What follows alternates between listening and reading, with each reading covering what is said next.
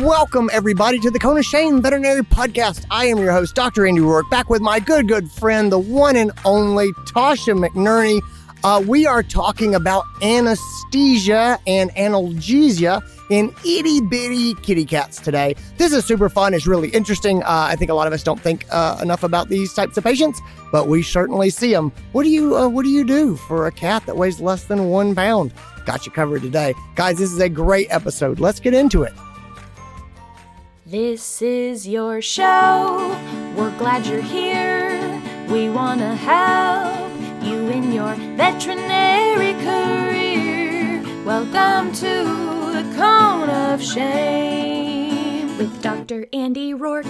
Welcome back to the podcast, my dear friend, the original anesthesia nerd, the one and only Tasha McNerney. Thanks for being here. Me again. Always, always my pleasure. Um, for those who don't know you, you are uh, you are a lot of things. Uh, you are a wonderful lecturer. You have been the Vet Tech uh, Lecturer of the Year at the VMX conference before. Um, I have met you uh, at conferences. Actually, we, we met in Reno many years ago, and I've seen you speak a number of times. You and I have spoken together. We did a um, Hall and Oates themed track. They gave us a whole track to do something on I know. vet, vet med lessons from Hall and Oates, uh, which I I don't know. I, I don't know who signs off on these things, but uh, I know. I don't know how that got approved when I like pitched it, but the fact that they were like, "Yeah, great." I, my only regret is that you didn't like that. We didn't do the whole like full on costume. We of, did, like, yeah. You as Oates and me as Hall, and like you know, I have a uh, it could have been so good. I know. I have Listen. a mustache now. I could have worn. I mean, we might need to resurrect this. It's yeah. I I agree. So anyway, we have a we have a history of highs and lows. We've made goofy internet videos together.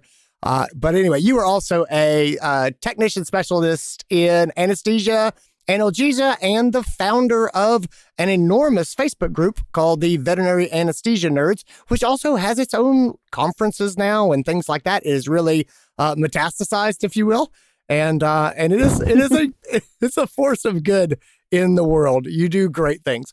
Anyway, you are my go-to for in the trenches, on the ground, anesthesia, analgesia uh, questions, and I've got one for you. Can I ask you about it? Of course, let's do it. Oh, okay. Uh, this is a, a case that everybody's seen, uh, but I just had it. Uh, in, in all honesty, I just had it uh, a week or two ago, and uh, so I got this little black kitten. So uh, it was about 0.8 pounds, and it's just a black domestic short hair uh, kitty cat.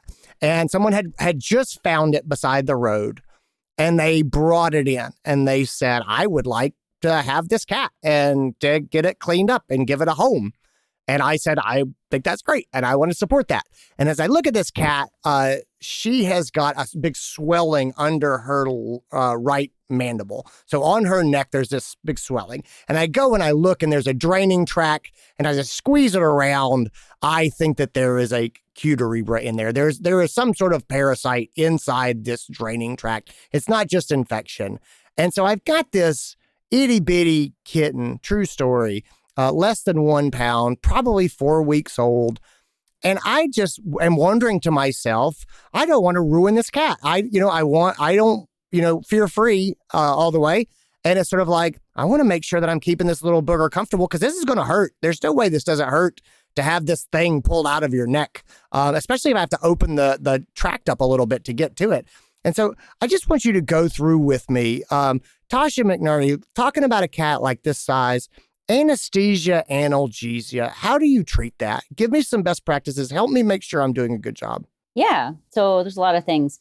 Um, first off, right off the bat, what I would want to know with this kitten is, uh, especially in the location that you're telling me, is there any way that we have compromised the airway? You know, um, we did have a kitten very similar to this uh, come into a practice I relief at, and spoiler alert, you guys, this doesn't have a great ending, uh, but it had multiple cuterebra, and one of them in the neck area had migrated enough that it had caused a tracheal rupture. And, uh, and euthanasia was chosen for that kitten just because surgical correction, um, even with surgical Yeah. correction and a tracheal stent, might not be. So again, that's always kind of in the back of my mind. Do we Yeah. have has it kind of compromised our airway in any way? If so, we still can work with it. Thanks for giving me something new to worry about. Uh, uh, that that had never crossed my mind before, and now I'm like, oh, now I got that to worry about. Thank you for that.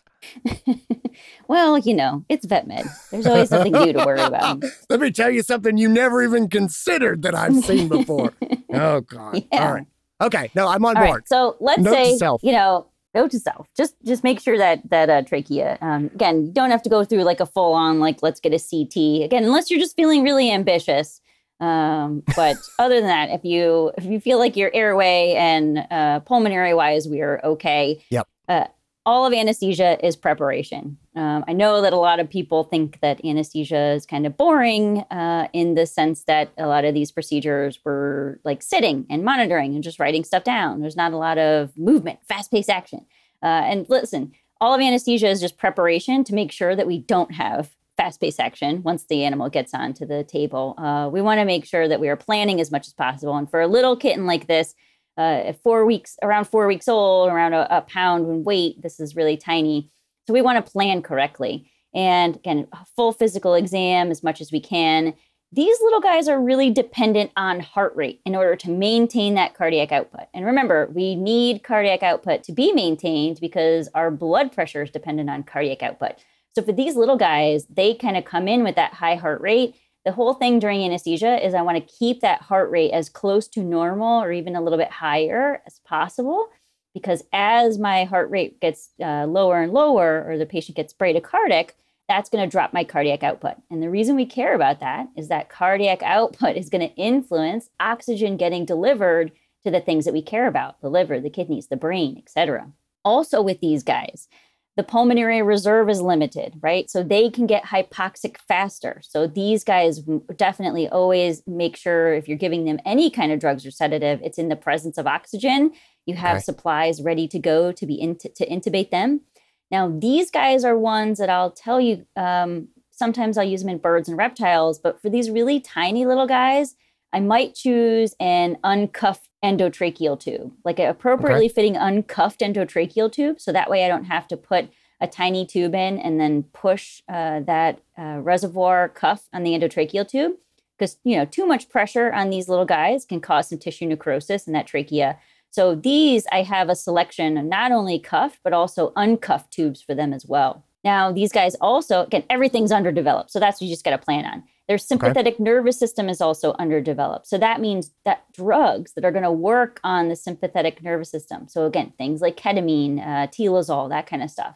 Um, those drugs usually will get a sympathetic response, and we see an increase in heart rate and a little bit of increase in cardiac output with them. But we don't tend to use ketamine and tiletamine in these really tiny patients, again, because that sympathetic nervous system is underdeveloped. They don't have the same response that a adult uh, or uh, an animal of maturity would have. Also, these animals get very high hypoglycemic fast. So before I give any drugs, I want to check a BG and make sure uh, that we're in range. And I want to be ready to supplement with dextrose as needed.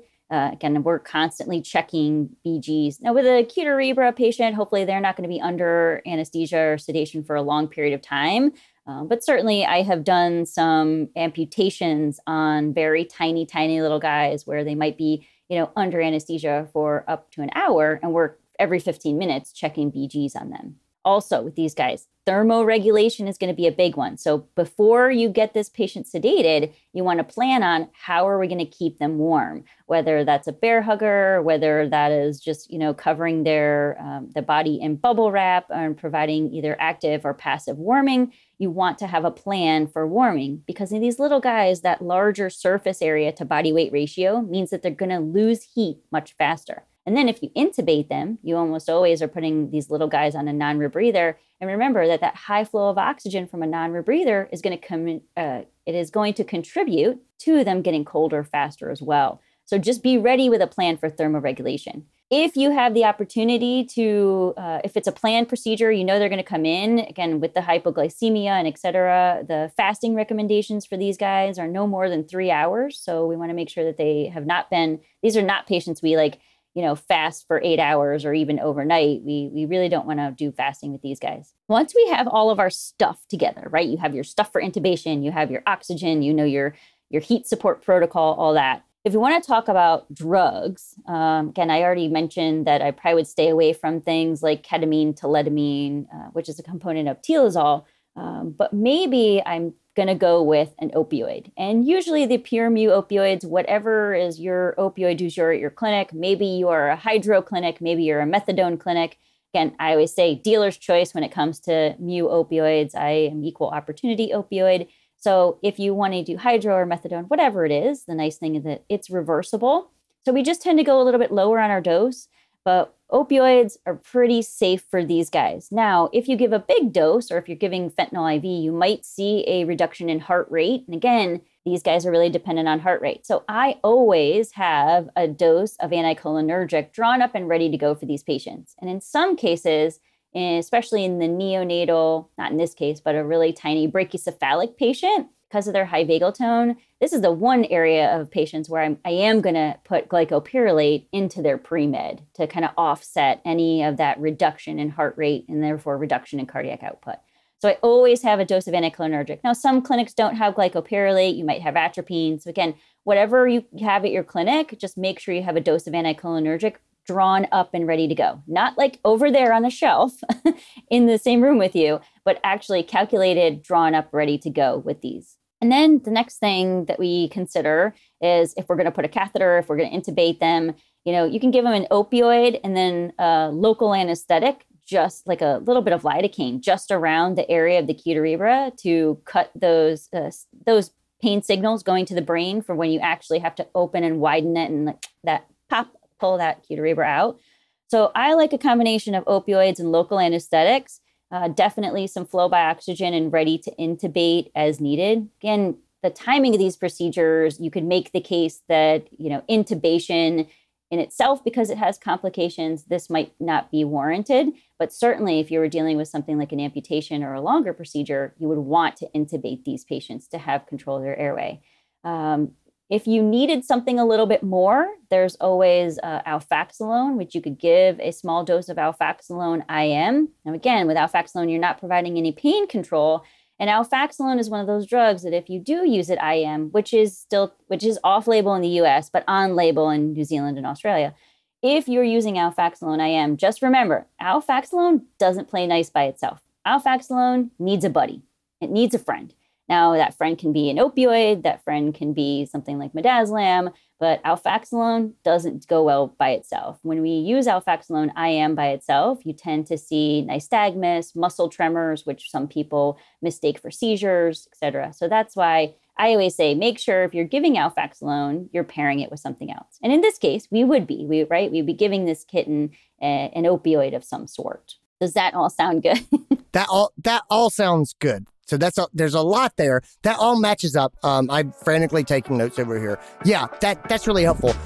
Hey everybody, I'm just jumping in with two lightning fast updates. Number one, if you have not gotten signed up for the Get done shorthanded virtual conference in October. It's October 6th through the 8th. You need to do that if you are feeling overwhelmed in your practice, if you want things to go smoother and faster, if you do not want to watch webinars, you want to actually talk about your practice, you want to do some discussion groups, you want to do some workshops where you actually make things and work on things and ask questions as we go along and have roundtable discussions and things like that. That's really going to energize you and help you figure out actionable solutions that you can immediately put into practice to make your life simpler and more more relaxed. I got you covered, buddy, but you don't want to miss it. Go ahead and get registered. Mark yourself off at the clinic for the time so that you can be here and be present and really take advantage of this. I don't want to sneak up on you. I know October seems like a long way away. It's not. But go ahead. I'm going to put a link down below. And then when registration opens, we'll let you know it's open and you can grab your spot. But you do not want to let it sneak up on you. Check out our Get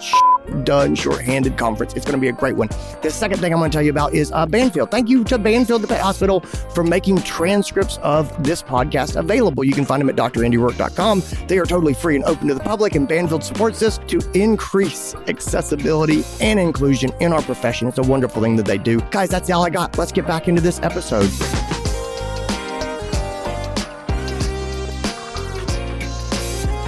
You have a thermoregulation preference for an itty bitty like this? Is there something that you think is more effective with something so tiny?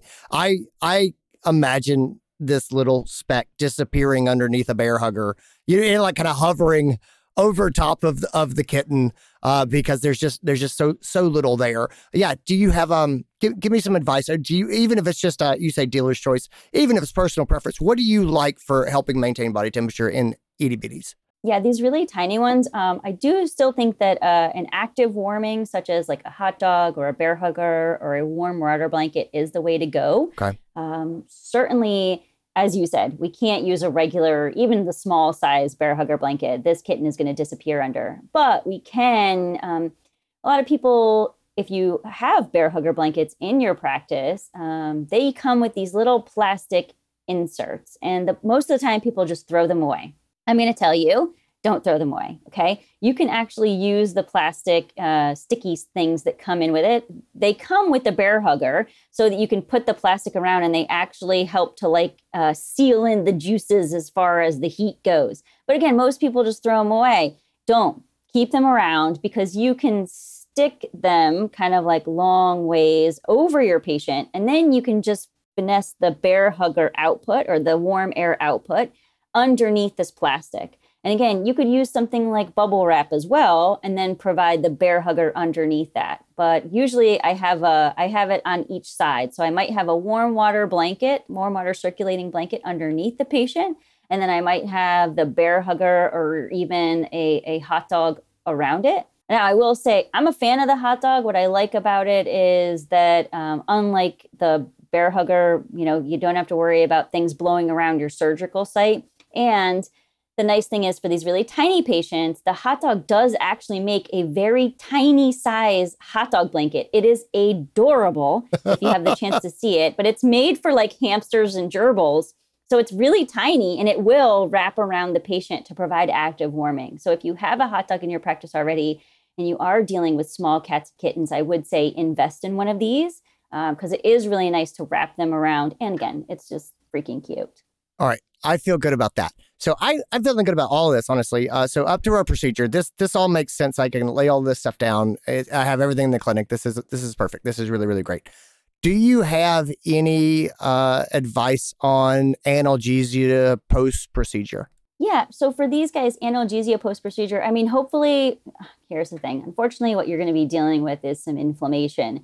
And we just don't have, or at least I would say that I would be a little bit uncomfortable giving something that's four weeks of age a nonsteroidal anti-inflammatory. Right. So uh, with this patient, you could consider uh, things like oral transmucosal buprenorphine for analgesia. Um, if you have gabapentin formulated, uh, please note that I'm not saying that gabapentin will be the sole analgesic, but gabapentin uh, can help these patients feel better, provide a little bit of sedation, etc also for inflammation if you have in your practice and you are able to do a, a session or two before the patient leaves something like a low level laser therapy uh, on the anti-inflammatory setting is a nice again non-pharma adjunct for these patients. Um, but really you know cats are just amazing in how fast they can bounce back. Uh, i think the biggest thing with this is with these little guys is that as long as you're maintaining their heart rate and their cardiac output, again, which, oh, you know what? Just means no dexmedetomidine. I know you're all tempted, oh. uh, but, and it's my favorite drug. Um, but in these guys, we would make sure we avoid dexmedetomidine or something like that. But for post, again, usually these heal up pretty quickly. I like to do laser therapy and uh, gabapentin if you can get it compounded so that your dosing would be accurate. Like it'd be hard to give this little tiny kitten a tablet or a quarter or an eighth of a tablet. Yeah. Yeah. At some point, you're just kind of scraping powder. Uh, yeah, that, that yes. that's no good. All right, perfect. Man, that's super great. Tasha McNerney, you are amazing. Thank you so, so, so, so much for being here. Where can people find you online? Where can they learn more if they like to geek out about anesthesia? Yeah. So if you are on Facebook, uh, we run the Veterinary Anesthesia Nerds Facebook group. Uh, I always tell people that if you're not on Facebook, this is not the reason to get on Facebook. If you've avoided Facebook this long, I, I, I mean, I applaud you. Like you're probably living the life, man. Um, so we are on Facebook. We also are going to be having a conference within a conference this year. So if you are going to, or if you're thinking about heading to Fetch in San Diego in December, the anesthesia nerds are going to be running their conference inside of the Fetch conference. So we're going to have two days of nothing but anesthesia and pain management. We're doing a regional nerve block wet lab to teach people some more advanced kind of ultrasound guided regional nerve block techniques. Um, and we're going to do basic nerve blocks as well, but like all things nerve block. So um, that's going to be coming out. Uh, our links to register for that pretty soon. That's outstanding. Awesome. Awesome. Thanks again for being here. Guys, take care of yourselves. Uh, have a wonderful week, and I'll talk to you next week. Thanks. And that's our show. That's what I got for you, gang. I hope you enjoyed it. I hope you got something out of it. If you're watching on YouTube, hit that subscribe button. If you are listening on a podcast, uh, leave us a review wherever you get podcasts. Tell your friends. That's how people find out about the show. Uh, I really appreciate it. Really appreciate your help. Gang, take care of yourselves. I'll talk to you soon.